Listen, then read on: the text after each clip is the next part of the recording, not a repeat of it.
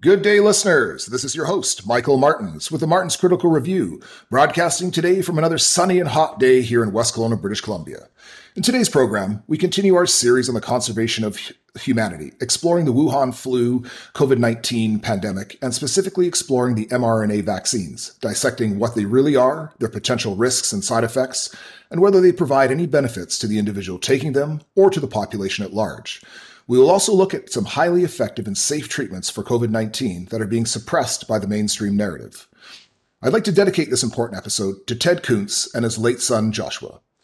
Joining us today for this episode from the Lone Star State is the highly accredited Dr. Peter McCullough, Dr. McCullough is an internist, cardiologist, epidemiologist, and clinical professor of medicine at Texas A&M College of Medicine in Dallas, Texas. Dr. McCullough is an internationally recognized authority on the evaluation and practical application of medical evidence concerning contemporary issues in medicine, including the early treatment of COVID-19. Dr. McCullough, thank you so much for your time today. It's a tremendous honor to be able to speak with you. First off, I'd like to thank you for your tireless and courageous efforts to promote real science and evidence based medicine in opposition to the endless mainstream narrative fear, and that humanity's sole salvation is based upon an experimental vaccine. Well, Michael, thanks so much for having me for the show. And, you know, I haven't taken a single day off since the onset of the pandemic. And and I think fighting the virus was hard enough, but now fighting the, the propaganda is just it's it's a it's an endless effort. Yeah, it sure is. It sure is. And uh, Dr. McCullough, you've stated that you have a moral, clinical, ethical, and human authority to pursue your work on early COVID 19 treatment, and that you challenge anyone or any organization to dispute or find fault in your work or findings. Perhaps you could qualify that statement and elaborate on your lengthy list of credentials and experience within the medical field. Yeah, I'd be happy to. As a as a practicing doctor and internist and cardiologist, I maintain my boards in both specialties.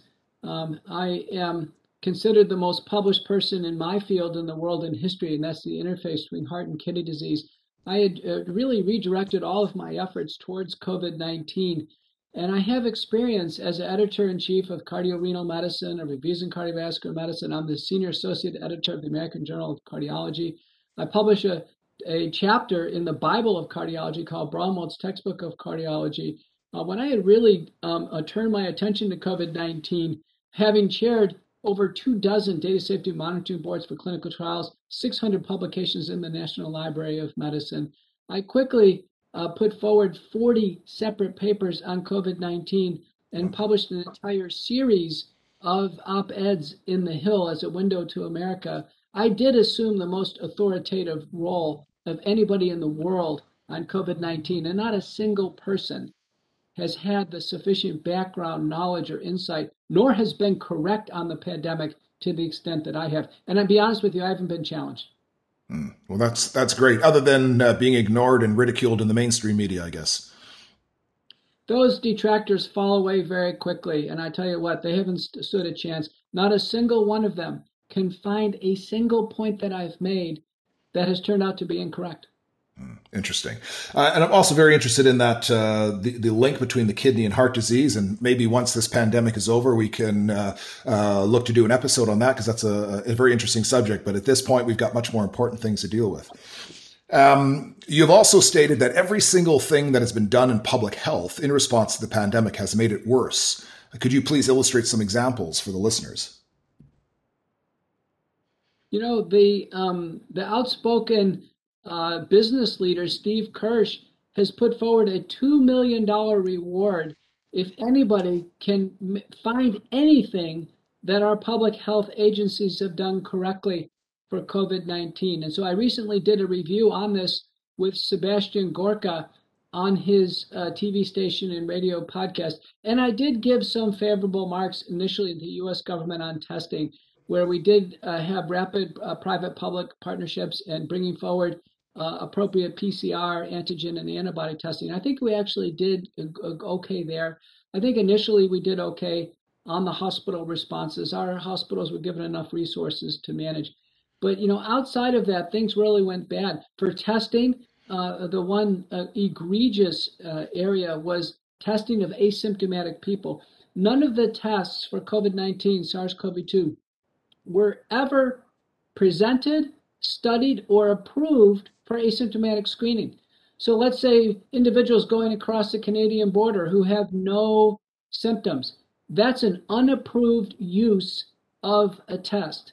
So unapproved use of tests are not sanctionable. They can't be supported by any authority. Uh, this has been done for the pro sports teams, the college sports teams, uh, government workers. All asymptomatic testing is not supportable and it's not even approved from a regulatory perspective. That's an example of things going wrong. Let me give you another example, which has been extraordinary, and that is the global suppression of early treatment. So, in a pandemic response, the first thing we want to do is we want to support all efforts to reduce hospitalization and death, all efforts. And so that means the use of drugs that have a signal of benefit and acceptable safety, as well as nutraceuticals. And it became widely and quickly known that uh, drugs, including uh, hydroxychloroquine, ivermectin, favipiravir, doxycycline, azithromycin, aspirin, simple available drug, colchicine, prednisone, inhaled budesonide, uh, low molecular weight heparin, anticoagulants, all of these have a role in combination. And the suppression of this has been extraordinary to the extent that some com- uh, countries actually stockpiled some of these drugs. Hydroxychloroquine was stockpiled in multiple countries and then restricted from use. Um, uh, other drugs, uh, uh, other countries, as an example, uh, took took an over-the-counter drug like hydroxychloroquine, or even in the United States, N-acetylcysteine, and then they made them prescription. So they actually worked to reduce the availability of simple drugs to treat this problem.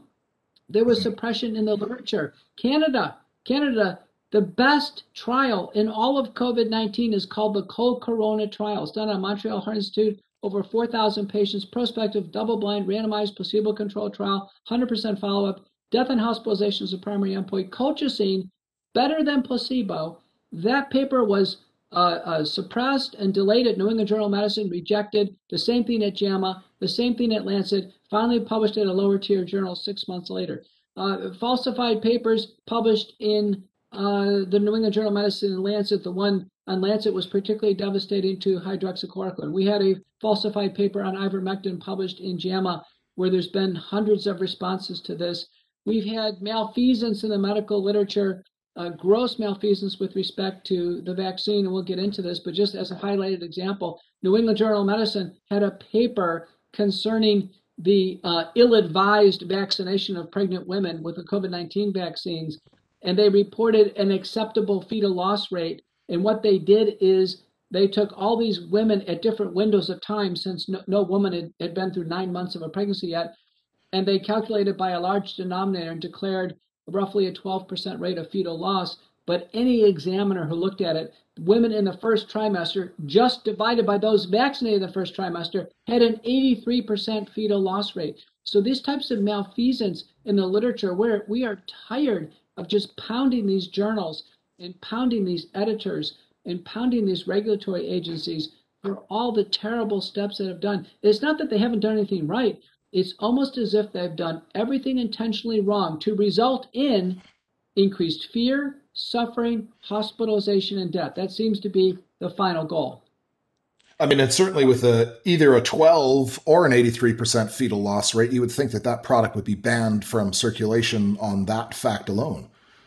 Well, 12% early in the first trimester is an acceptable rate of fetal loss, and it's around it's around 15% or so in the first trimester. Beyond 20 weeks, the rate of fetal loss should be way less than 1%. But to blow 83% in the first trimester and then 12% overall, a reasonable doctor would conclude absolutely positively not uh, uh, no vaccination of pregnant women because it wasn't it wasn't tested in the original clinical trials. There's no testing on teratogenicity, mutagenicity. There's no testing on birth defects. We have no idea if these genetic vaccines would even possibly remotely be safe. The last thing we would do is take a risk in a pregnant woman and a vulnerable infant who can't choose for themselves. That is immoral, unethically, and clinically, uh, from a liability and malpractice perspective, illegal. Yeah, and, and, so these the falsification of this data in these journals is that simply a, a misrepresentation of data, or is it a selective uh, use of the data? How, how have they reported these findings uh, to to show that uh, both ivermectin and HCQ was not uh, safe or effective? The, the the systematic approach from editors appears to be of denying very large, high quality studies and never let them see the light of day and let them go to very minor journals. An example is a very large study from Iran 29,000 individuals, about a quarter of which were treated with hydroxychloroquine multi drug approach appropriately in high risk, demonstrating reductions in hospitalization and death. That paper never sees the light at a major journal. It's delayed forever and published in a minor journal. And then a very low quality study from in the hospital with no control over confounding would inappropriately conclude hydroxychloroquine is dangerous in treating um, COVID-19. So one came from a New York hospital, uh, you know, a thousand patients used in the hospital, no control over selection bias, and of course they're treating a sicker patient with hydroxychloroquine. They inappropriately conclude hydroxychloroquine is dangerous when it's just the opposite. Hmm. That's interesting. And I guess there's obviously a dose uh, dosage issue there. I mean, hydroxychloroquine, as I understand, as it approaches higher doses, does become a bit more difficult, uh, particularly on your kidneys, to eliminate. Is that correct? No, I even think that was a misrepresentation. Hydroxychloroquine is cleared uh, by the liver and in part by the kidneys in terms of metabolites. And the bottom line is it has a range of doses. It's been used for systemic lupus, rheumatoid arthritis, malaria forever. I've used it in my hospitalized rheumatoid arthritis patients, lupus patients with safe in pregnancy. Uh, it's clearly got that uh, in all the medical literature. No, it works through a range of doses. It basically hydroxychloroquine was the first of many drugs attacked for the treatment of COVID-19. So it wasn't specific to hydroxychloroquine. It was anything that could treat COVID-19 and reduce the suffering and hospitalization and death has basically been attacked in the literature systematically in order to, in a sense, effectively take away that uh, compassionate care of patients who need it. Hmm, interesting. So, would it um, would it be correct then in making the statement that this entire COVID nineteen situation has been contrived and led by an inappropriate diagnostic tool? It has a great um, energy behind it with the the development of the PCR and then the misuse of the PCR. So I used uh, asymptomatic testing as an example. So uh, it depends from study to study, but some studies where the overall prevalence of COVID 19 is low, asymptomatic testing generates up to 90% false positives. That's actually the only thing it can do is give a false positive because at higher cycle thresholds, it does is pick up ambient RNA from other organisms and cells in the nose. Now, at lower cycle thresholds, it, it gets a lower sensitivity, but a higher positive predictive value. I've always said at this day and age, we should be doing confirmatory testing. If someone has positive PCR in the nose, they should have an antigen test in the oral pharynx and nose and confirm it. We do that for HIV. We're blowing so much money on testing. You know, in the United States, we have 330 million Americans. We've actually used somewhere between 400 and 500 million tests.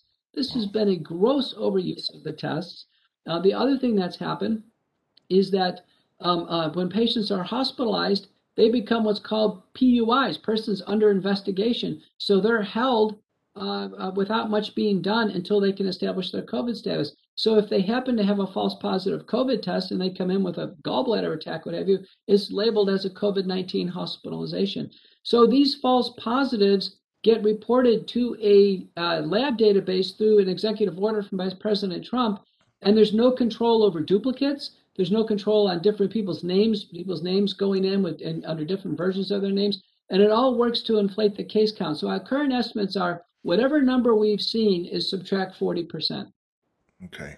And then on a, on the cycle threshold, what is a useful cycle rate and where does the cycle rate begin to yield these false positives? So I think the appropriate cycle threshold now reset by the CDC, I believe, is 24, no higher than 24, maybe 25. But once we get to 40, the, the, we're just we're just uh, amplifying on an exponential rate, and we're just picking up ambient levels of RNA. So cycle thresholds that are very high, and one really ought to look at these studies very carefully to understand that um, tremendous numbers of false positives are being uh, generated. And let me say one other thing about uh, the the in in a sense willful misconduct of uh, PCR testing is that uh, for all these mortalities, uh, if COVID 19 is positive at any course, the case is identified as a COVID death, even though COVID 19 may not have been in the causal pathway to death whatsoever. And so we know that those are falsified. And even our Center for Disease Control states that less than 10% of all the deaths is COVID 19, the proximate cause of death. Mm. And th- there's also now additional strong evidence to support that statement, uh, as per the recent ruling by the Portuguese Supreme Court, which found that only 0.9% of the verified COVID 19 cases died, which brings it to about 152 people versus the 17,000 deaths as claimed by the government. Um, and so when we see in, in, these cycle rates in Canada, we're somewhere between 35 and 45, uh, still to this day. And so, you know, that will continue to prolong the fear and the misinformation quite easily. Well, with a handful of cases in Australia right now, they've gone into strict lockdown back in many of their major cities. And I was on the US national news last night on Fox News, where they flashed up what's going on in Australia. And again, they're using a false narrative to try to drive uh, fear. And the false narrative has to do with the Delta variant. The Delta variant has three mutations in the spike protein. It's it's uh, far and away the weakest of all the strains of the virus as the virus gets progressively weaker, and its mortality rate is astonishingly low. It's basically a case of the sniffles, and they're using that to fuel more fear. So there seems to be no end to this agenda of making the problem look way bigger than what it is to try to justify unnecessary lockdowns and other draconian measures. And then when people do get sick, uh, to actually promote, which I think is the most important thing, promote as much fear, suffering, hospitalization, and, and death. And so there's so many complicit entities, the governments, the government agencies, the pharmaceutical manufacturers, the laboratory testing, the travel industry, educational systems, um, uh, the physician groups, the hospitals. There's so many complicit agents that you know it almost seems like uh, there's only a few, a, a, a, small group of, of truth telling um, breakthrough heroes that are trying to save their countries and try to save the world.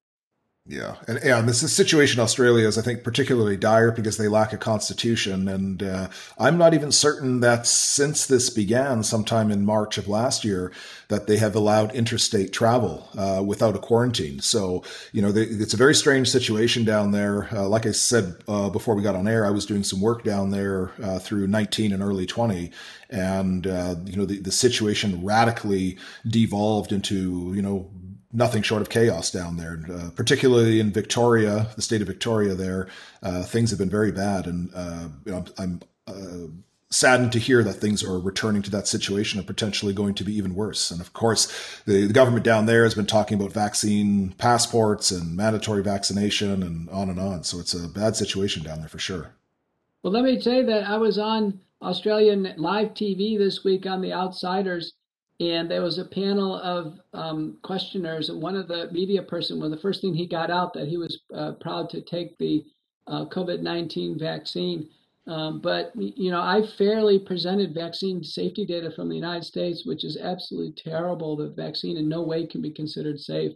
And uh, i could i could see the immediate uh, deflation of their enthusiasm for the vaccine. And um, and i can tell you it's their usual uh, process that they provided a link of the interview. And I had taken time to prepare for this and was set up for it and to be respectful. And I can tell you over the last four or five days, they're stonewalling me and stonewalling all of my advocates in Australia on a clip of a link on live TV. That goes to show you the bias. The bias is 100% against any early treatment, 100% against any freedom, all channeled for the administration of a vaccine. And the vaccine stakeholders, they want a needle in every arm. This is a very important moniker for them. And they will go to no end to make sure that there's a needle in every arm. I think everybody should be alarmed. Yeah, yeah. Uh, and you've said that a high percentage of the somewhere around 600,000 US deaths could have been prevented with a multi drug treatment uh, given early or to the midpoint of the disease. How large a percentage are we referring to here? Well, I've estimated in the uh, U.S. Senate, November 19th, I estimated 50% at that time, based on what we had learned, could have been uh, prevented. But now, fully understanding where we are now with the present data and our telemedicine services and availability, The upgraded estimate on the March 10th testimony in the Texas Senate was 85% could have been prevented. But let me kind of lay this out for the audience. The United States is at about 600,000 deaths. We were projected by the CDC to be somewhere between 1.7 and 2.1 million deaths. We kept it off at 600,000 because we did have early treatment uh, kick through. We had U.S. Senate testimony uh, where I was the lead uh, witness on November 19th and followed up by on December 10th. Lead witness was Pierre Kory. We had a huge push to the American public. We organized a four, uh, a four national telemedicine services, 15 regional services, 350 doctors, and we broke through where our government agencies failed. Were trying to suppress us, and we crushed our curve uh, in the early uh, January timeframe. And by early February, we only had one or two percent of Americans vaccinated, and our, our curves were, were, were right back down because we crushed the curve. We've seen that in Mexico City. We've seen that in states in South America. And we recently saw that in India. So we have a, a an unbelievable experience that early multi-drug treatment crushes the curve. Vaccination is going to have no impact on the epidemic curves. Hmm. It's interesting how uh, you know essentially a, a, renegade group of doctors has saved the country uh, in direct opposition to the public health agencies that are well paid and well funded to do the same. So I mean, obviously, congratulate you and your and your colleagues for your highly effective work. Um, but it's a sad situation to see that uh, it, it's taken this type of um, actions to to have saved uh, Americans and, and people around the world. Well, you know, it's historical this has been going on since the end of time. When there's a worldwide crisis, an absolute uh, disaster, the ivory tower never pulls through. The ivory tower. Do you know that that our major academic medical institutions didn't save a single patient from hospitalization or death? Not a single one. They did nothing. They did absolutely nothing. They received patients if they had to for hospital admission, but they did nothing to relieve the suffering of patients at home. It was the hero doctors that kicked in. Um, you know, I was a leader. Pierre Kory was a leader, George Fareed, Stella Immanuel, um, uh, Ivette Lozano. Many people get um, credit. Uh, jo- jo- uh, uh, Brian Tyson in South Central California. We have a network really all over the United States. This is very similar to polio. The very first patient in the polio epidemic who got put on the iron lung by a hero doctor, that doctor got thrown off staff of hospital and was humiliated. This has gone on throughout history and you know what? Americans should expect and Canadians should expect nothing less. You shouldn't expect your government to save you in the middle of the crisis. You got to look for heroes, people with courage, people with bravery in order to do it. You know, most of the early treating doctors, the heroes I mentioned, we got the illness ourselves. Some, some of us ended up in the hospital. Right. And I suppose uh, Dr. Richard Bartlett from West Texas should also be thrown in there. Uh, I interviewed him early on in the situation, and, uh, and he had some tremendous success with his protocol, um, which obviously has, I think the budesonide has been incorporated into your protocol as well. And so just uh, I think give him mention as well as one of those heroes at the front line. Yeah, I'd like to give him special mention because he was so early on. Richard Bartlett was innovating, um, and he's a hero doctor. He's a former military um, veteran emergency room doctor, and he was innovating with budesonide. And Richard Bartlett got on national, local, and national TV and said, you know, inhaled steroids have a role. He was laughed out by academic institutions. They said he was a quack, he was a charlatan. And you know what? The British did a prospective randomized double blind trial called uh, the STOIC trial and showed an 87% reduction in hospitalization with Richard Bartlett's approach. Every single time someone's been called a quack, or called a charlatan, they've been proven in randomized trials and high quality prospective studies to show that their approach worked. When myself and George Fareed and Harvey Risch presented our approach to November 19th, we, we were written up in an op ed uh, by a um, academic doctor from Brown stating that uh, ourselves with Senator Ron Johnson that we were snake oil salesmen of the of the Senate. Now, shamefully, the doctor who wrote that op-ed uh, was humiliated in the second hour of testimony when he was asked if he had ever treated a COVID 19 patient. He said no, he's never even seen one. And he was called out as being a fraud, and people wrote his institution telling him to step out. To this day, he's still a media doctor on CNN, and shamefully, um, uh, he's out there basically promoting therapeutic nihilism and now dangerous vaccination. Well, that, doesn't surprise me if he's uh, uh, a supporter of CNN. I mean, that's essentially the, the criminal news network. Uh, that doesn't surprise me, and you know, I'm glad that he's had a bit of backlash because clearly people like him aren't uh, aren't helping the rest of us. so these these early treatments, uh, these early interventions, were obviously tightly linked to the development of this vaccine. Um, and is it true that without this suppression of these inexpensive and readily available treatment options, that the government would never have been able to legally grant this emergency use authorization for these vaccines, which have been rushed to market? No, I don't think that's the case. Now, when I interviewed with Tucker Carlson in May, um, Tucker Carlson had a very strong reaction. He couldn't believe it when I told him that the suppression of early treatment was linked to the development of a vaccine. He said, Well, how can that be the case? And I said, I think by design, early treatment was suppressed in order to promote fear and suffering uh, and prepare the population to psychologically accept a vaccine. I think that was basically it was a form of psychological conditioning on the population. And we this vaccine as it became obviously propagandized and in a sense socially weaponized against uh, the citizens of all countries, it became very clear. The EUA is a very thin regulatory uh, uh, device in a sense that was just used for market entry. And the indications for a vaccine are to prevent COVID 19 infection. And the indications for cheap treatments like hydroxychloroquine and ivermectin is actually for the treatment of COVID 19. So they're separate indications. And we know that to be the case because the Lilly uh, uh, antibody product, bamlanivimab, was actually already on the market under EUA uh, before the COVID 19 vaccines, and they were considered non competitive. So uh, the EUA wasn't the reason for this. I think it was even more sinister. It was actually psychological um, preparation. There was intentional uh, um, actions to make people suffer and see their loved ones suffer in order to scare people into accepting uh, an experimental vaccine. That's interesting. That's interesting. Yeah, there was, uh, I believe, when I when I spoke with Dr. Jay Bhattacharya, he had mentioned that uh, at his Senate testimony, he had stated that um, you know these cheap off patent uh, drugs should be looked at, and you know his feeling was that they're not because there simply wasn't a profit motive there from the pharmaceutical companies uh, to begin pr- to produce these en masse. Well, that's true. Normally, a sponsor does the uh, expensive large randomized trials. When I'm talking randomized trial, we would need 20,000 patients as an outpatient. That's the size we would need. Now, we do this in cardiology. It's not uncommon. So we've done large randomized trials. But despite having millions upon millions of COVID 19 patients and basically an unlimited budget, the US government did nothing. We only had a 2,000 patient uh, trial of hydroxychloroquine and zithromycin planned.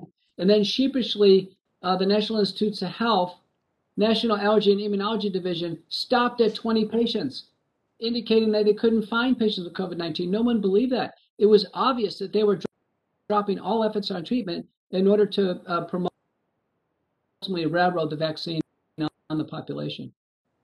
Interesting. Uh, and then, based on the available VAERS data, by January 22nd, 2020, it seems that it was evident that these novel experimental vaccines were exhibiting an elevated level of mortality, which was greater than the mortality of all other vaccines combined. Uh, am I correct in that uh, data point?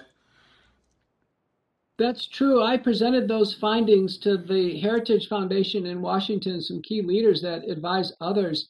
Uh, and that was just presented in the last two weeks. And I can tell you, I did not see that signal uh, prospectively. I only saw it in the retrospective scope. And, uh, and in my practice, as the vaccines came out of the clinical trials, they looked reasonably effective. The safety profile was not adequately characterized, but we had to go for it.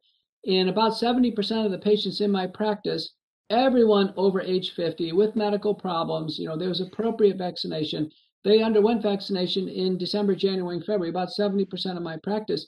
But you're right, by January 22nd, the mortality had already exceeded the annual mortality that we see with all 70 vaccines, probably half a billion shots in the United States. So only at 27 million injections of the COVID 19 vaccine, already it appeared to, in some patients, be lethal. Now that we fast forward today, we have over 6,000 deaths. We know that 44% happen within 48 hours, so it's very tightly related to the vaccine. The vast majority of these people walk into vaccine centers, and within 48 hours, they're dead of the vaccine.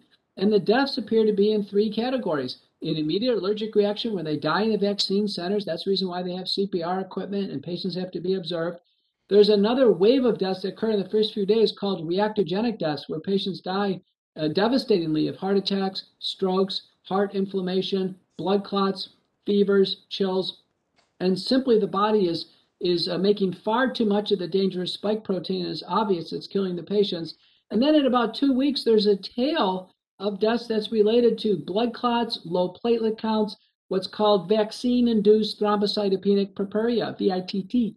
So there's kind of three phases to the deadly wave that we're seeing. And that's in the United States, that's 6,000 deaths. That's through the roof. We never see more than typically 160 or so deaths per year, all the vaccines combined. So 6,000 is way out of line. We've had 21,000 hospitalizations. They have not even been characterized for the American public.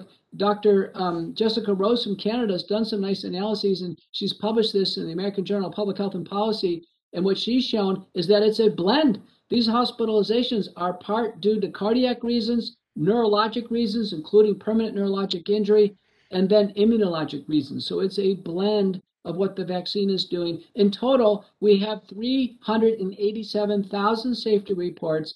We're six months into this in the United States. There has not been a single safety briefing, Michael, not a single one. Can you imagine the largest mass vaccination program in human history? Not a single press release uh, press release on vaccine safety to the American public, and yet Americans every day are being asked or even forced into vaccination.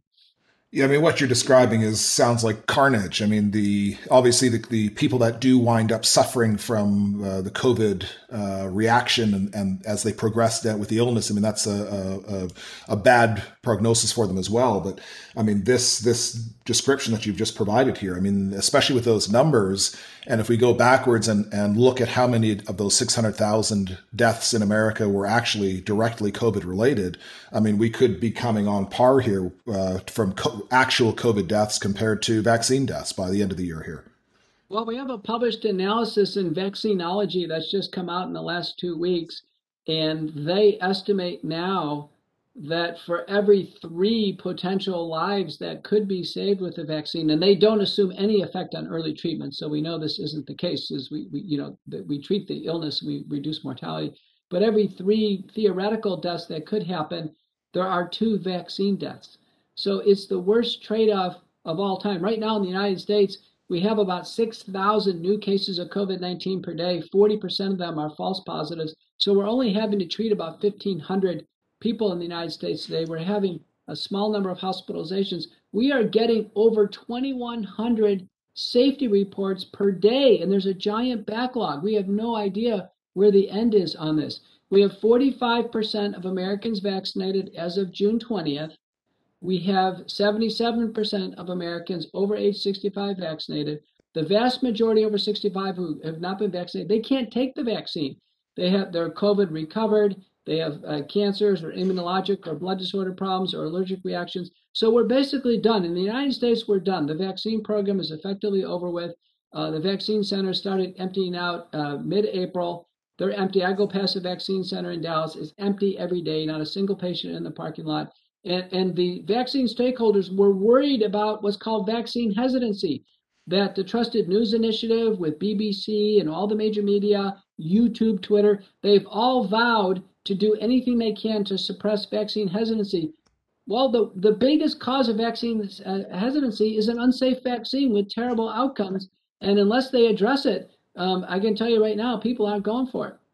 Yeah, well, and, and, good for them. I mean, based on this information, I mean that's just uh, it's unbelievable. And and of course, unfortunately, here in Canada, uh, the government is still pushing hard. There's a lot of public service announcements, and uh, of course, the uh, and we'll get into it a little bit later.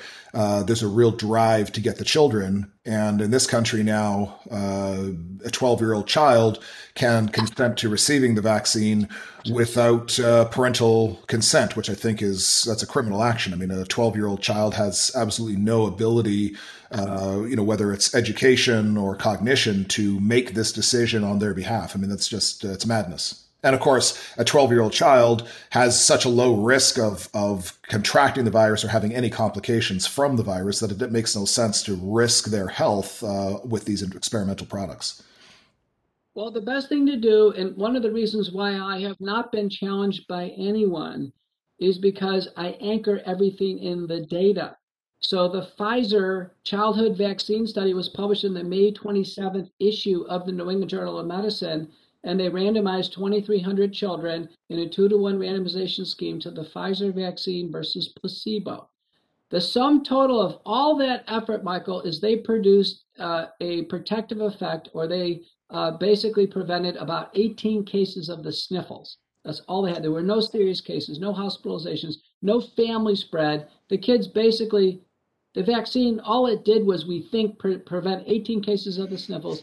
It made 60 to 80% of the kids really sick on dose one or dose two. High fevers, some fevers to 40 degrees. Mothers were scrambling in terms of giving uh, um, uh, Tylenol or other drugs. A large percentage, 20 30% of the kids had to be taken out of school.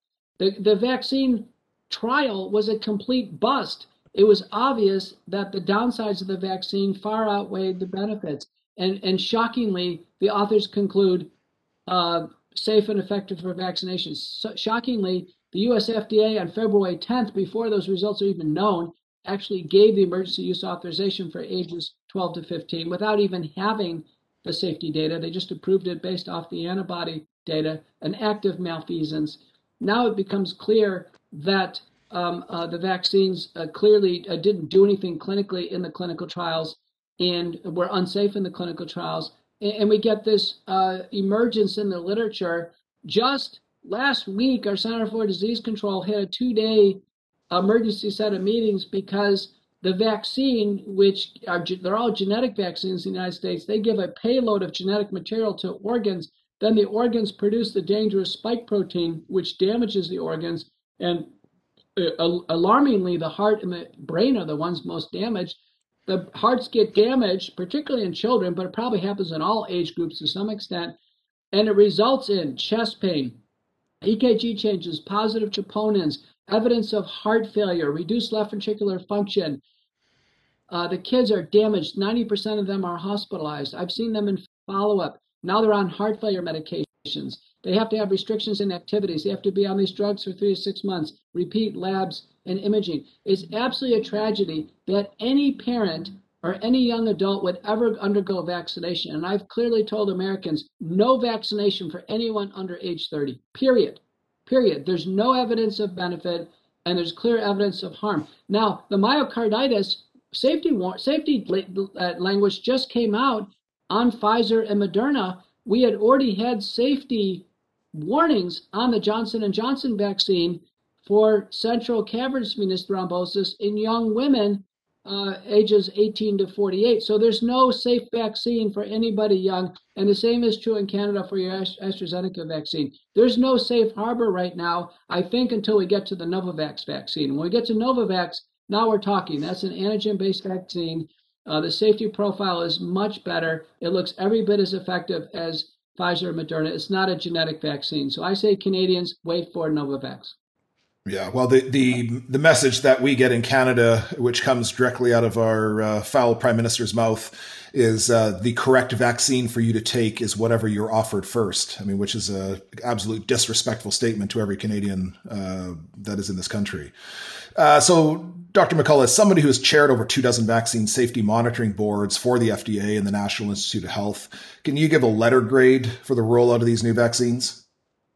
Well, you know, I've uh, chaired over two dozen uh, data safety and monitoring boards, not for vaccines, although I have chaired for injectable products, including interleukins, for uh, oral products for diabetes, as well as devices, both in vitro diagnostic and therapeutic devices. So I have probably as much experience with new product uh, safety than anybody I think who's opined on this at all. I'd give all the regulatory agencies an F on this. F.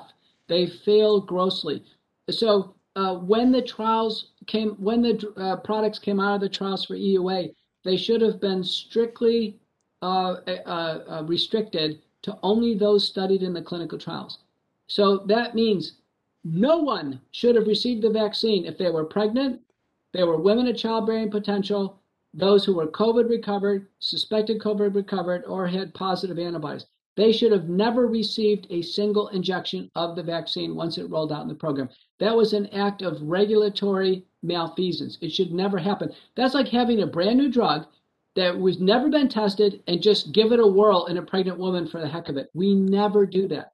Never. It's absolutely against every single regulatory um, uh, statute and, and principle that we have. It's complete and total malfeasance, and everybody involved, everybody involved, even people sitting there at the vaccine center should have known pregnant women were not included in the uh, clinical trial, and they never should have gotten out a needle and gotten anywhere close to a pregnant woman, period.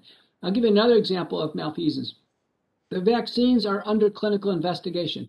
All clinical investigations must have an independent, unbiased, separate critical event committee, data safety monitoring board, and human ethics board. They must have these. This is according to the Nuremberg Code, the Belmont uh, principles, the uh, principles that we use for the Office of Human Research Protections in the United States. They must have these bodies, and these bodies must meet on a periodic basis.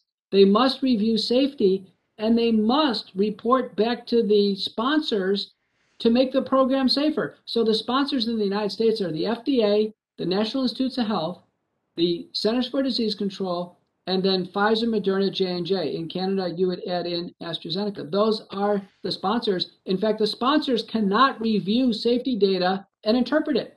So in the United States, another act of malfeasance is the CDC and FDA stated in March and then in May that they reviewed the deaths, and none of the deaths were due to the vaccine. Well, they can't do that. They're the ones who actually are the sponsors of the study. Of course, they would think that. And they couldn't have done a thorough review. We need experts. We have two independent reviewers. We have to review all the hospital records, the laboratory records. Then we have to grade it on the level of causality. When this has been done appropriately, which it has been done in Denmark in nursing home patients, the vaccine is related to the death. So when it's done with two separate reviewers, in many circumstances, the vaccine is the direct cause of death. I think in virtually all the cases that occur within a few days of injection, I think virtually all of those, the vaccine is in the causal pathway of death. For example, the patient may have died of an allergic reaction, but it was due to the vaccine. The patient may have died of a provoked heart attack or stroke or a blood clot, but it was due to the vaccine. Or they may have died of a neurologic uh, injury and then aspirated and died in the hospital, but it's due to the vaccine. Meaning, if the patients would have just not taken the vaccine, they'd be alive today. Yeah, and it's interesting how there's this this reverse uh, strategy that the agencies are using because uh, the COVID deaths, you know, people fell off a ladder or died in a car accident and they had a positive PCR test. Well, they died from COVID. Yet, when we look at it from the other direction, the fingers are never pointed at the vaccine, which is, you know, as you've eloquently stated here, just makes no sense. Well, there's two double standards that's quite interesting. One is what you just mentioned, is that when they die of the vaccine, they say, well, it can never be due to the vaccine. But when they die and they happen to have a positive COVID test, it's the, the death is always due to COVID. The other double standard that exists is that uh, for uh, community acquired COVID, everything counts. So the idea is the community test, the false positives, the hospitalizations count. For breakthrough infections for COVID 19, people who are fully vaccinated, our Center for Disease Control was so overwhelmed with breakthrough cases. They had over 10,000 cases um, reported to them. And it's not that they looked for it, they just poured in that they gave up on reporting breakthrough cases at the end of May and said, listen, we're not going to even report breakthrough cases in the community. We're just going to report the hospitalizations. So now it's a double standard. So for those unvaccinated, they get a full reporting of community and hospitalized cases, but vaccinated is just the hospital cases. So we know that there's an enormous uh, double standard. Everything we've talked about, be, beyond a doubt, is all organized to propagandize and socially weaponize the vaccine to make sure there's a needle in every arm at all costs without any regard to patient safety, without any regard to benefit. In fact, this entire vaccination program is all leading to human harm. Yes. And then was there ever really a need to uh, bring these experimental vaccines uh, into the public realm based on where we were in the progress of this virus um, with the natural level of herd immunity that must have already been in place?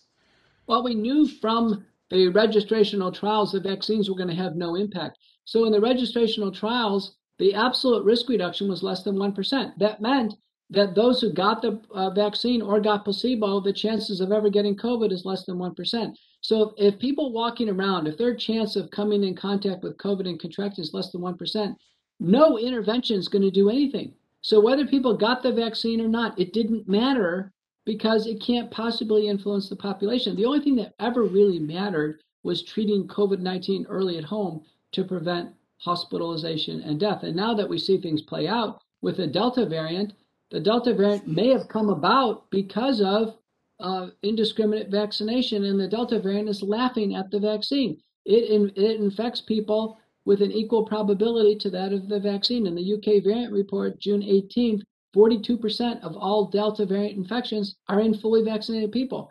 And then in Lancet paper from Sheikh in June 14th of this year, they reported that 30% of the Delta cases were in fully vaccinated, and they had a gradient of unvaccinated, partially vaccinated, fully vaccinated, and there was no p value for interaction, meaning the vaccine has no efficacy against the Delta variant. It's a waste of time. And, uh, and uh, uh, right now, the fear mongers are trying to use the Delta variant and scare people into getting the vaccine, which doesn't work against the Delta variant. Yes, yes. And, and of course, the WHO has just stated now that uh, vaccine recipients will still be required to wear masks and physically distance, et cetera, et cetera. Uh, so it sounds like the vaccines have essentially failed in their objective to curb the, the spread of this virus. Yeah, the vaccines have completely failed. And there are some theoretical concerns. I'm not sure they've been borne out yet that the vaccines would make things worse. So the vaccine program was completely and ineptly uh, rolled out, uh, if a vaccine was effective and if it was reasonably safe, it still should have been restricted to just seniors, probably those over age 65, multiple medical problems. It should have been carefully done. I estimate in the United States somewhere maybe between 5 and 15 million should have been vaccinated, maybe 20 million at the most. That should have been it for the vaccine program. That should have been it. And we would have curbed safety. We wouldn't have so many of these thousands of deaths these needless vaccine deaths, needless hospitalizations. Americans and Canadians are suffering greatly at the hands of their government agencies and regulators right now with some really bad biotechnology from the biotech companies. Yeah, and I mean certainly there there definitely seems to be a profit motive here, and if, as you suggest, if we had looked to vaccinate uh, 15 to 20 million Americans, that wouldn't have had the same profit center that uh, the massive number of vaccinations that have been administered uh, would have uh, provided those companies. Well, it's interesting. You know, the vaccines are all pre-purchased by these agreements. So if you notice, uh, you don't get any sense that Pfizer, Moderna is pushing this at all. Uh, they've already made their money.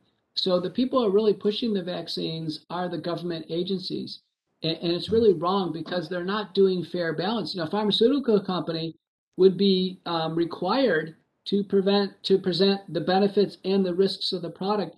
Right now, because the government agencies are pushing this under the EUA, they are not presenting uh, any of the downsides to the vaccines. And so they have these commercials, you know, with two parents putting their their their hands on the shoulders of a kid saying you should get the vaccine. This is for you. And americans don't buy it.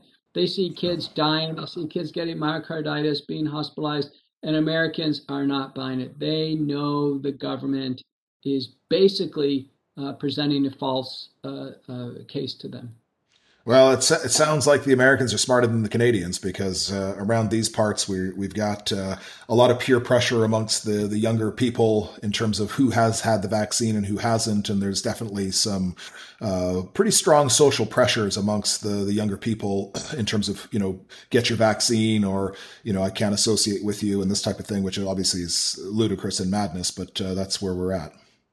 Well, they're taking extraordinary risk, and I tell you, I'm really worried about the young women Remember, I told you pregnant women and women of childbearing age were excluded from the clinical trials specifically by the vaccine companies and by the US FDA and by the Human Ethics Board. They knew there was a problem in giving the vaccine to pregnant women or women who could become pregnant later on. And this is what turned out to happen. In the Moderna uh, emergency use authorization uh, uh, presentation to the European Medical Agency, they were required to produce a fertility study.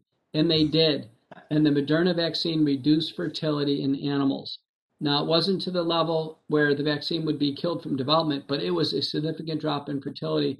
And then the Japanese required Pfizer to produce a biodistribution study in animals, and they used the lipid nanoparticles, and it clearly showed that lipid nanoparticles concentrate in the ovaries as we expected they would. There were prior studies showing that lipid nanoparticles, specifically um, uh, localized in the ovaries, which require the lipid to produce the steroid hormones, the sex hormones. So we knew, we knew from the very beginning that the nanoparticles concentrate in the ovaries.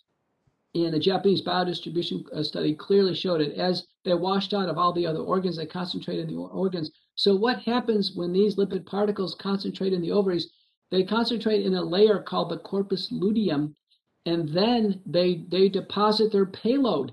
Their payload is messenger RNA, which then starts to produce the dangerous spike protein. This is the gain of function spike protein that was produced from basically illegal research, partly funded by the U.S. National Institute of um, uh, in, uh, Allergy and Infection and uh, to the Chinese lab. And I think they were getting intellectual property help from the University of North Carolina and Chapel Hill but this spike protein is pure danger to the human body. That's what's being produced in the ovaries of these childbearing women or childbearing age women, young women. And the spike protein we know damages the cells, it damages the blood vessels around the cells, it causes inflammation, and that inflammation then destroys more cells, ultimately causes fibrosis. That spike protein circulates elsewhere in the body. And I can tell you, that, that women immediately were reporting changes with their periods after the vaccine, which is very disturbing. And I think now, if you put the Moderna EMA application together from and the and the Japanese biodistribution study and what we know about the mechanism of action, I think there's a high likelihood that ill-advised, uh, uh, uh, basically uh, uh, uh, accepted vaccination of women under age 30, childbearing age women, is going to lead to decreased fertility. I think the chances of that happening are extraordinarily high, and it's an absolute tragedy. It's a tragedy that our governments and agencies ever put this out there. It's a tragedy that the vaccine manufacturers ever made such a dangerous vaccine.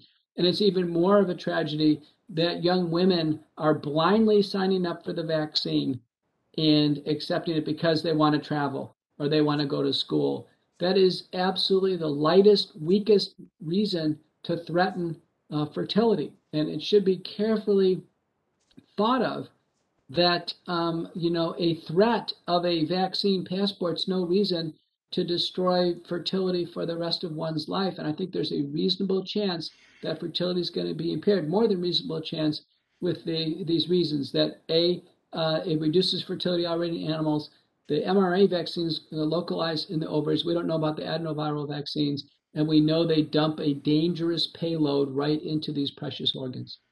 Mm. I mean, it's certainly looking like uh, there could be some other ulterior motives here in terms of uh, global depopulation. Uh, you know, clearly the makers must have had some suspicion about the, the potentiality of these products. And, uh, you know, God help us if uh, we do see a, a, massive decline in fertility rates. I mean, this could be a, a major event in the history of humanity. Well, you, you know, whether there's some glo- grand design, it'd be hard to imagine that that all of these manufacturers were so carefully interdigitating because they're using a bunch of different technologies, you know, messenger RNA technology, now adenoviral DNA technology, and then soon antigen technology. It's hard to believe that they're that coordinated. Um, there looks like there's an enormous amount of ineptitude, incompetence. So, for instance, you know, not having a data safety monitoring board, not having uh, an expert advisory panel, not having a human ethics panel. Uh, it looks like they, they got so many things wrong, uh, probably wrong dose, uh, clearly wrong technology. They were using what's basically gene delivery technologies. So everybody who was involved in the development of these technologies you know, the first idea on this was published in 1987. They've been around forever. They've been failed technologies in all these different disease categories to kind of kind of whip it up into a vaccine was the most ill-conceived. And there were so many people involved in this ill-conceived idea. From the very beginning, if you would have asked me back in March, would have presented me the idea that we're going to take some failed genetic technology platforms and kind of repurpose them into a whip it up vaccine and then basically force this on the population with no safety control. I'd say you're nuts. And they are. Yeah, I mean it's it's either complete incompetence or greed or there's something else going on there. I mean it's it's just such a uh, dereliction of, of duty and malfeasance there's no other way to look at it. Yeah, I completely agree. Malfeasance is a good word. It's, it's wrongdoing by those in position of authority. Another word that really fits is propaganda. Now, propaganda brings us right back to World War II, but is propaganda when a false narrative is promoted in order to ultimately do harm in a population. So there's many of these propagandized false narratives. I'll give you one. How about that you can get COVID over and over again? You can get reinfected over and over again. Complete false narrative. It's never happened. There hasn't been a single bona fide case of reinfection that's been confirmed with multiple testing. Not a single one. And that false narrative has been used to basically promulgate vaccination on people who are already immune, who have no opportunity to benefit.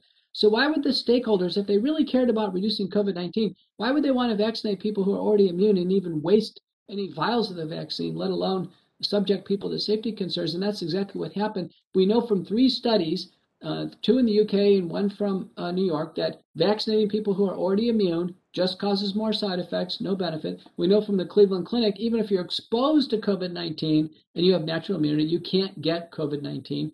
And uh, ridiculously, in the Cleveland Clinic study, half of those who are COVID 19 recovered had already taken the vaccine. So we estimate that probably a quarter of everybody taking the vaccine is already immune to begin with. So the vaccine can't possibly have an impact. And so chances are the only vaccinated people who are really not at risk for getting COVID are those who are already immune. They didn't need the vaccine to begin with. That's what we're finding out with the UK Delta variant studies. It's really those who are just COVID immune to begin with. It has nothing to do with the vaccine. Nah. Interesting, interesting. And so, how is the vaccine derived immunity different from the immunity which would be obtained from a, a, natural infection and recovery from the virus? Well, it's really substantial. With the natural infection, uh, the entire ball of the virus, the nucleocapsid, the spike proteins on the surface, the enzymes, the RNA dependent polymerase uh, uh, is, and the other uh, enzymes, they all uh, uh, subject subject the body and, and create the body's ability to form immunity. So we do get a nice library of antibodies against the spike protein and the nucleocapsid. We probably get thousands of antibodies, uh, both IgG, IgM, and IgA, because the virus comes through the uh, respiratory tract. We also get very deep T cell immunity. There's thought to be over a thousand changes that happened in T cells, including epigenetic changes in chromosomes in order to express cell surface receptors. Actually, that's the basis of the T detect test. Um, so we know probably a thousand or more changes. There's natural killer cells that are ready to attack the virus, T helper cells, T uh, um, uh, antigen presenting cells. And then, very importantly, we have the plasma cells or the B cells. And even when there's no antibodies, because the antibodies always burn out in everybody if they're not re-exposed. Uh, there's been studies in the bone marrow to suggest that, in fact, the plasma cells are ready. The very first virus that's presented, you'll start to produce antibodies again and respond. So the natural immunity is robust, complete, and durable. There's never been a credible case of a second infection. Never. If anybody thinks they found a case, show it to me because there's always misinterpretation of one PCR and one time uh, uh, or another. So it is complete, durable, and robust. It's airtight. Now, with the vaccine immunity, it's just presenting the spike protein and just the original Wuhan wild type protein. Now, now that's actually a more dangerous spike protein. So I have to tell you. So the Wuhan, it was that's the reason why I was so devastated in Milan, so devastated in New York, Detroit, New Jersey. It's much milder now. The the the, the virus is burning out. It's much milder now. Remember how they were saying Toronto is going to be clobbered? You remember all this. I, I know it very well. Toronto, none of the other cities were overwhelmed because the virus is getting so mild now. But um, the point is, uh, people who are vaccinated are vaccinated against the Wuhan uh, wild type. It's probably a library of probably about 50 antibodies, and it's very narrow. And it obviously doesn't cover the Delta variant whatsoever. It probably does cover the UK, British, and Brazilian variants. That's actually been sufficiently shown. At least Pfizer and Moderna do pretty well. Mm, that's interesting. And of course, as the, the virus evolves and mutates, you know, virus's objective is not to kill the host, it's simply to replicate its genetic material. And so it's probably entered that stage where it is less uh, harmful, but it's, you know, as the Delta variant is claimed that it spreads more rapidly. Uh, but, you know, really, who cares if it gives you the sniffles and moves on and, and you don't experience any uh, downside from it? Sure, we get coronaviruses every year. We get four to eight colds a year. So you know, we're just in the build uh, business of getting colds and we get through it. So you and I will probably have a couple more coronaviruses this year. And it doesn't matter if it's COVID now or not. It's like it's like the common cold. What you mentioned is an important principle called Muller's ratchet. So Muller's ratchet is when the virus is mutating and we're burning out. So we're clearly burning out in this pandemic. And the virus gets to an evolutionary bottleneck where it's like, listen, it can't do much. India was a great example. India had great early treatment. They were suppressing, suppressing, suppressing. The virus had nowhere to go. And then it triple mutated into what's called the Delta variant or the Indian variant. And so it has three mutations instead of one, and then another conformational change. And that allowed it to live. Now, it did live in India, but they quickly learned that they can squash it with early treatment. So Delta is the least dangerous and most treatable of all the variants. No reason for a lockdown. The, no reason to get vaccinated anymore because the Delta doesn't even you know get influenced at all by the vaccine. We simply now just to treat our way through it, we'll be fine. Mm, that's good. Uh, so, you know, question for you here. You know, how how could you ascertain whether or not you were infected by COVID nineteen? And obviously, then, if you have been, you have this robust antibody pool. And the, the question really is is perhaps one that would lead to a legal argument uh, for Canadians here that are going to be forced by our draconian leadership into some form of a vaccine passport, uh, or your your uh, abilities are going to your abilities to travel within the country, attend sporting events, or whatever, to be greatly curtailed. Um, and I believe that there may be a legal argument there, a legal challenge uh, based on the available research. Uh, how would somebody then prove that you've had the infection and are, are, essentially not a risk to be reinfected or to reinfect anyone else? Well, the best proof is just documentation of the clinical infection. So I always tell patients if you've had COVID, get a copy of your positive COVID test result, you know, and the fact that you were clinically sick, you know, had a fever, nasal congestion, cough, and what have you. Just the clinical diagnosis is good enough.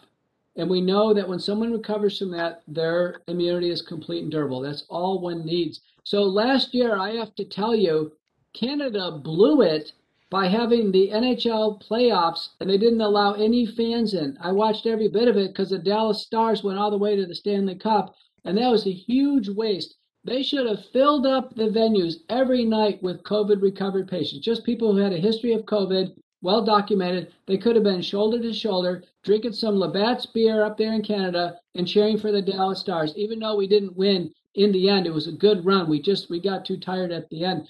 But the bottom line is, it was a giant blunder by the Canadians, and Americans were no better. The Super Bowl down in Tampa Bay, Tom Brady coming back after being with the Patriots. Now he's with the Bucs. He leads the Bucs all the way. I mean, come on, who wouldn't want to watch that? and they could have filled up the entire uh, stadium with COVID recovery patients. Instead, they let a hundred vaccinated healthcare workers who looked, you know, about as scared. They were shaking like leaves to to get scattered around the stadium to go watch the game.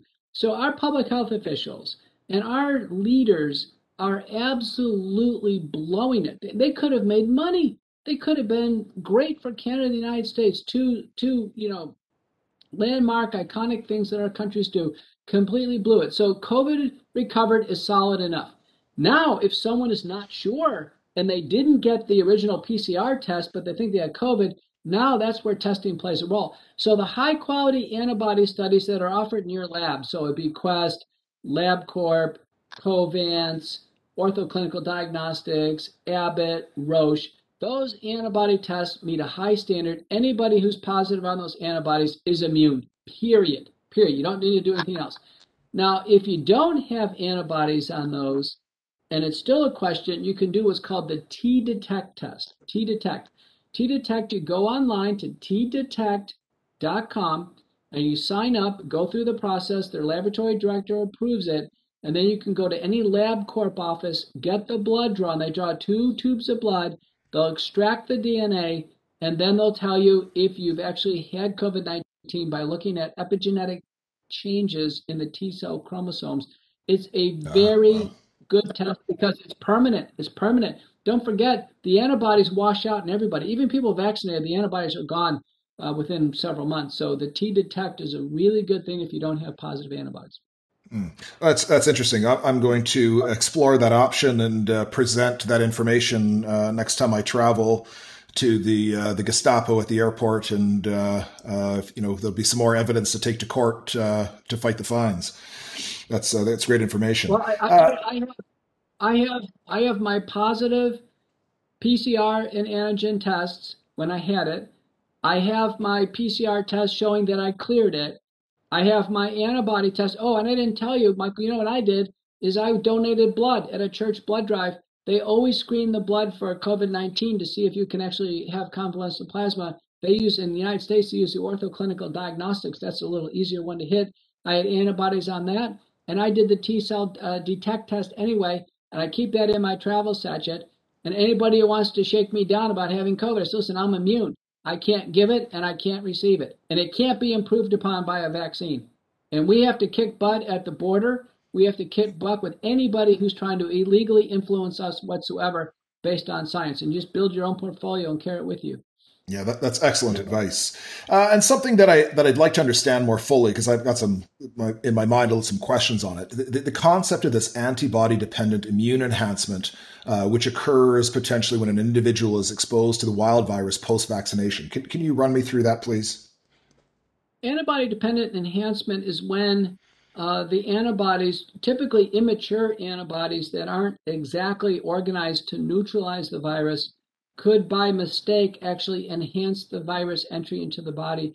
It's a theory. Many immunologists are worried about it that ADE is going to, you know, have a new strain just knock us out. I, I have to be honest with you, I'm not an immunologist or virologist, but I'm pretty strong in medicine. And I don't see any evidence of antibody dependent enhancement despite those concerns, except after the first injection of the messenger RNA. So I hope everybody knows this. Whether you take Pfizer, or Moderna, you're at increased risk of getting COVID in the first two weeks before the second shot. Increased risk. And that is due to antibody dependent enhancement because some very early immature antibodies make it more likely that if you come in contact with a COVID virus that you'll convert to full blown COVID. So getting the vaccine is a little risky in that first two weeks after the first shot, and then the risk goes away after the second shot. Mm. And so, is that the, the, the pathogenic priming phenomenon that we saw in the mRNA um, animal studies previously? Is that the same thing, or is that a different? Uh... Well, pathogenic priming is this idea, um, as I understand it, that you have circulating spike protein, and the spike protein kind of damages the endothelial cells and kind of opens up the door for more viruses to come in. Now, that, that's certainly possible. I mean, we also do have circulating spike protein in the first injection of the messenger RNA. But um, suffice it to say, people have used these concepts to say that the vaccine could backfire. And so far, the only evidence the vaccine is backfiring is this in this risk after the first shot, which was shown in the Pfizer studies in the Pfizer briefing booklet. It's been shown in France and Israel that clearly after the first shot, you're increased risk, you know, small risk, it's not big. And the other way the vaccine is backfiring is obviously vaccines aren't safe, and so people are dying and being hospitalized afterwards. And then now with the UK experience that it's not antibody dependent enhancement, I just don't think they work against the Delta virus. I think the Delta virus just scooting past the vaccine. Right. Okay. And then why are we seeing a rises in both cases and illnesses in vaccinated populations? And you know, the examples here would be the the island nation of the Seychelles. Uh, we just had that cruise liner with uh, fully vaccinated patients. Uh, any thoughts there? I'm not sure it's rises in cases. It's just that when you have, you know, a very high proportion of the population vaccinated, let's say Seychelles, then there's what do you have? I mean, the only cases of COVID you're going to have are those who are fully vaccinated. It's the same thing in the Edinburgh study and in the UK. It's just a proportionality thing. If you look overall, cases are way down overall. And uh, that, uh, you know, it's just simply if you have 70% of the population vaccinated, and you're going to have proportionally a higher number of people vaccinated who account for the COVID 19, and that in fact they will indeed, some of them will die, be relatively few. So the example is right now you could make the claim from the June 18th UK variant report that those vaccinated have a higher mortality rate. And it's true, it is slightly higher than the unvaccinated, but it's insignificant. So, okay. Okay, okay. And uh, here in Canada, our Communist Broadcasting Corporation has reported that unvaccinated Canadians are a tinderbox that threatens Canada more than variants. Uh, is there any validity to that statement, or is this just more uh, weaponized propaganda? I think it's weaponized propaganda. Canada does have a lot of susceptible individuals, but the virus is so weak at this time. You know, we fully expect that the Delta variant will take over all the other variants. I was amazed in the UK how it became 98% of the variants. So somehow Delta seems to outcompete the others. And if that happens in Canada, that's good news because, you know, if you get it, it's going to be like the common cold and it's very easily treatable. Very good. And lastly, in this segment, I'd like to address the censorship, threats, and sanctioning which has occurred towards medical professionals uh, worldwide uh, at the hands of their governing colleges. Uh, and this is truly a shameful situation where only the public suffers. Uh, your thoughts on this? Yes. Um, you know, I have to tell you that uh, uh, this issue of censorship, um, I, I, don't think it's an attack uh, directly on doctors uh, or on scientists against us personally, but I think the censorship was all designed to promote suffering, hospitalization, and death in order to promote mass vaccination. So the only reason why anybody was ever censored was to achieve the goal of mass vaccination. And so one has to carefully examine why would one want to censor to promote mass vaccination, particularly if it's not safe and it's not working? Well, why would one want to do that? Yeah, and certainly this this goal of max vac- max vaccination and you know the, the potential uh, fertility issues. I mean, it really just it, it begs the question. You know, what is the agenda here? No one knows. It's it's hard to conjecture, but it's pretty clear. There's a lot of stakeholders there's a lot of alignment. You'll see on the internet, you'll see doctors who say, listen, everybody, every patient in their waiting room has to be vaccinated. And you'll see vitriol. You'll see families that say, oh, the grandparents can't see the grandkids unless the grandkids get vaccinated.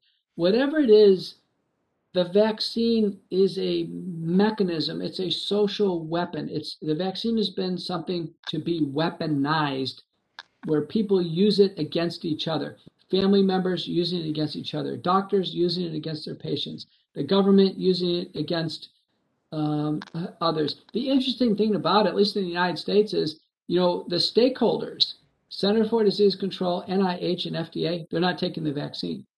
Mm-hmm. Um, uh, another example, you know, nine percent of U.S. universities are mandating the vaccine. Just nine percent. People think it's a ton, but it's just nine percent.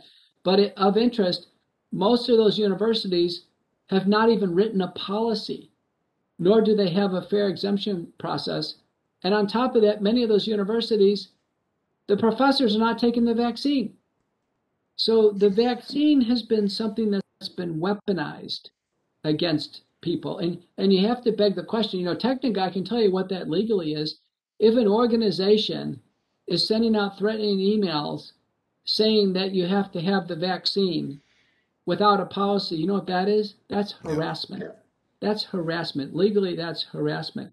I can give you an example. What's going on right now in Texas? In Texas, it's gotten so bad. Early in April, we had an executive order by Governor Abbott that said that, that uh, one cannot even ask your vaccine status.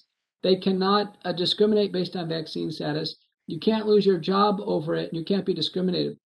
I know for a fact that the applications to the Texas medical schools right now have a checkbox asking if you've been vaccinated or not. And so right now they're already violating Texas law. So you know what we really need right now? We don't have enough of them. We need courageous lawyers. I mean, you and I have been out there courageously taking media and scientific medical steps based on solid science and our opinions. We need courageous attorneys now to step up and say, wait a minute, where's the courage here? We got an executive order says don't do that, and we have state institutions that are breaking the executive order. We almost have lawlessness here. If our institutions are willing to break the law, why wouldn't citizens be willing to say, forget it, I'm not taking a PCR at the border, I'm out of here. Or I'm not going to stay in a government mandated hotel, I'm out of here. Uh, no one seems to be following the law anyway. It's like who's bigger and tougher?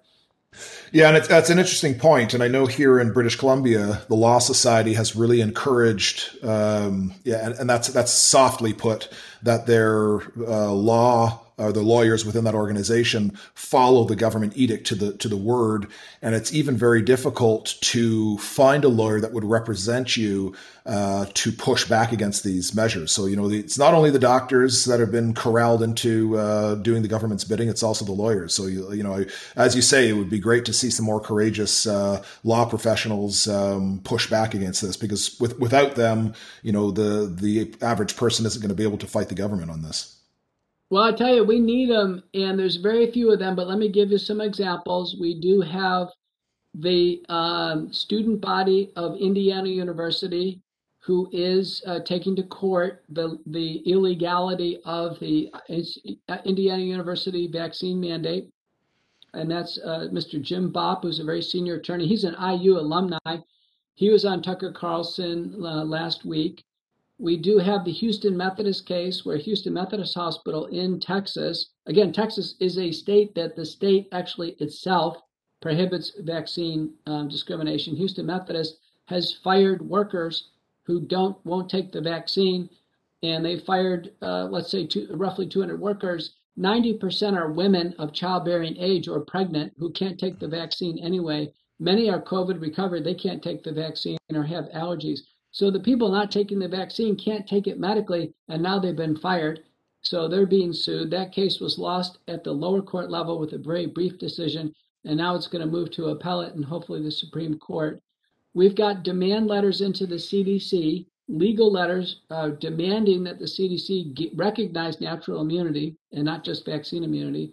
We have citizen petition letters into the US FDA from the Nurses and Doctors Association, um, uh, strongly encouraging non approval, non full FDA approval of the vaccines.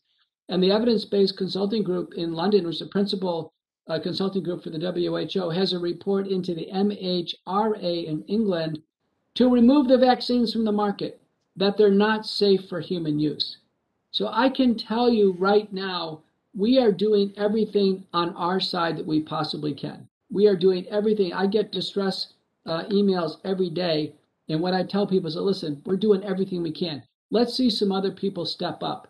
Um, we need um, citizens in America and Canada to pepper their legislative leaders' inboxes every day uh, to drop the, any support for the vaccine whatsoever. Vaccine should be either off the market or completely elective. I don't want to hear another word about it in the media. Uh, absolutely, positively, no mandates, no linkage to travel. Stop all the lockdowns. Open up the borders. None of it's supported, and, and it's going to be the will of the people. It's going to be the will of the people. There is an illeg- illegality going on at the level of government right now. And if people want to sit around and think they have to be uh, taking a PCR test at the border, that's not legal, uh, and then be roughed up all the way through their stay, that we have to step up and have some spine and and kick some butt, and and we just have to do it. I'm sorry, because otherwise, you know what? People are going to find a workaround here, and they're not going to put up with this. And it's the will of the people. Things were pretty reasonable two years ago, and they're not reasonable now, and people are angry. Yeah. And, and, I think, you know, in Canada at least, it seems that one of the uh, reasons that the government is pushing for these vaccine passports is that it, it likely will be a transition into a CCP style social credit system. Uh, there's a number of uh, papers circulating around in Canada right now that uh, you know may or may not have come from the government that uh, are are speaking to this subject. That you know, vaccine passports are the the the beginnings of what could become a full blown social credit system. And uh, you know, I don't think anybody in a free country wants anything to do with that whatsoever. Well, why do they need to inject something in your body to have a social credit system? You already have your uh, Canadian passports. You already have your, um, you know, your provincial health numbers. We're already tracked. We can be tracked on our cell phone. I don't believe that we have to inject something in our body to have it linked to social credit system. So I think there's something more behind the vaccines than just that. Mm, okay. And uh, Dr. McCullough, of course, this uh, interview wouldn't be complete if we didn't discuss your uh, published and highly effective uh, early treatment protocols. Would you like to uh, run through those for us, please? Yeah, let me do a run through for everybody, and then I'm going to have to get off. Um, but this sure. is really important. The current, the, the current state of the art protocol published in the December 2020 issue of Reviews in Cardiovascular Medicine, peer reviewed. It's in the National Library of Medicine. This is the standard. All other protocols are subsets of this protocol. All their sub all their protocols are for less severe or stylized cases, but the master protocol is as follows.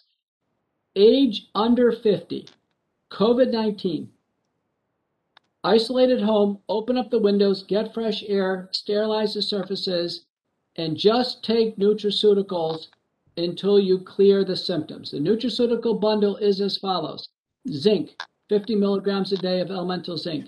Vitamin D3, 5,000 international units. Vitamin C, 5,000 milligrams. And quercetin or quercetin, a, a supplement, 500 milligrams twice a day.